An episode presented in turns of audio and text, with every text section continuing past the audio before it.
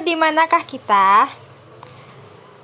Sahabat, tak perlu kamu menangis berlebih menyesali yang telah terjadi.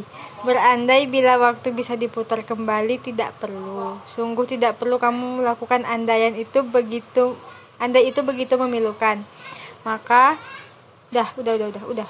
Buka hatimu untuk menerima apa yang Tuhan beri. Berdamailah dengan sedih di dalam hati. Semuanya adalah pelajaran berharga, maka terimalah dengan lapang, lapang dada. Bukankah hal itu yang sekarang buatmu lebih kuat dan menjadikan Tuhan dalam hidupmu semakin dekat. Lantas bagaimana kita menyangkapi masa lalu?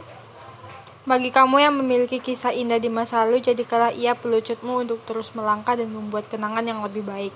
Sementara untukmu yang memiliki masa lalu yang kurang menyenangkan, jadikanlah ia sebagai lucutan demi perbaikan di masa depan. Yuk, Yuk, bisa yuk. yuk, tipes Yuk, yuk. yuk semangat yuk. Bisa tipes.